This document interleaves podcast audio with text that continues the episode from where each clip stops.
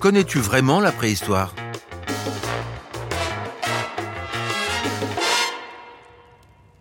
La préhistoire, ça te dit quelque chose? C'est une période du passé qui a duré des millions d'années. Elle a eu lieu il y a extrêmement longtemps, à l'époque des hommes préhistoriques. Ouvre grand tes oreilles, je vais te raconter qui ils étaient. La préhistoire, ça commence avec la naissance des tout premiers hommes, il y a 3 millions d'années. À ce moment-là, il existe plusieurs espèces différentes au sein du genre humain. Elles apparaissent, elles disparaissent, et certaines peuvent même se rencontrer pendant quelque temps. L'une d'elles s'appelle Homo habilis. Ce sont de petits hommes préhistoriques qui mesurent environ 1m30. C'est à peu près la taille d'un enfant de 8 ans aujourd'hui. Ils vivent en Afrique et ils sont nomades. Cela veut dire qu'ils n'ont pas de village et qu'ils se déplacent très souvent au cours de leur vie. Ils fabriquent des outils et des armes avec des galets cassés. Pour se nourrir, ils vont à la chasse et cherchent aussi des végétaux à cueillir dans la nature.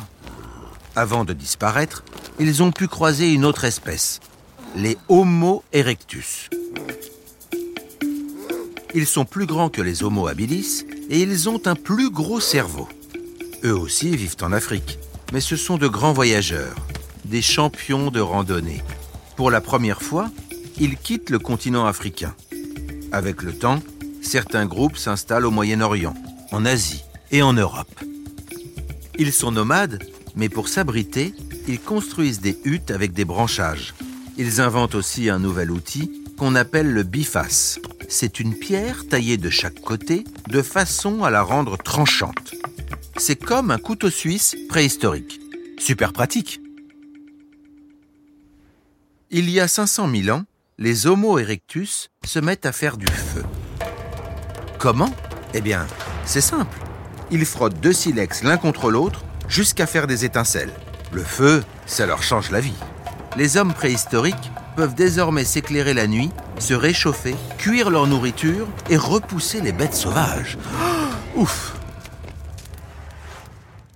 Un peu plus tard, une nouvelle espèce fait son apparition en Europe.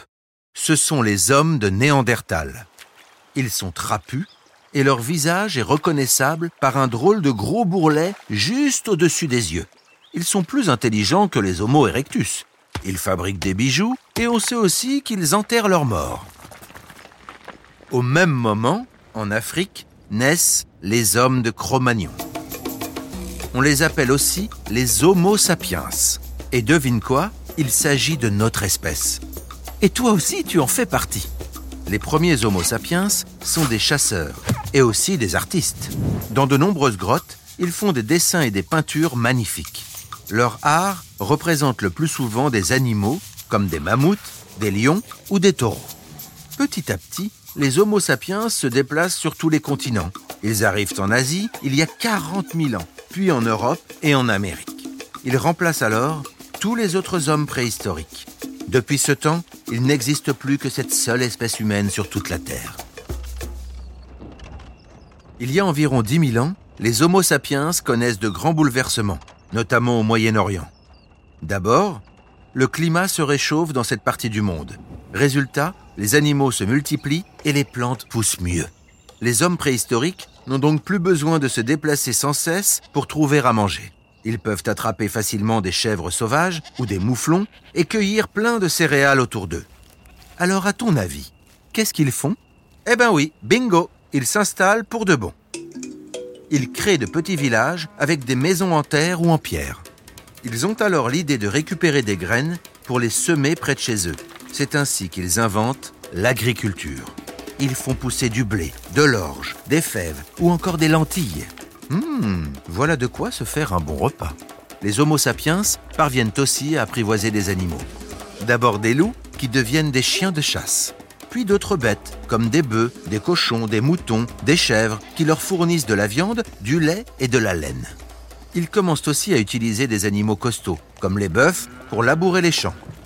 Ils fabriquent des objets en céramique, par exemple des récipients pour préparer de la bouillie et de la soupe, pour cela, ils modèlent de l'argile qu'ils cuisent dans des sortes de fours.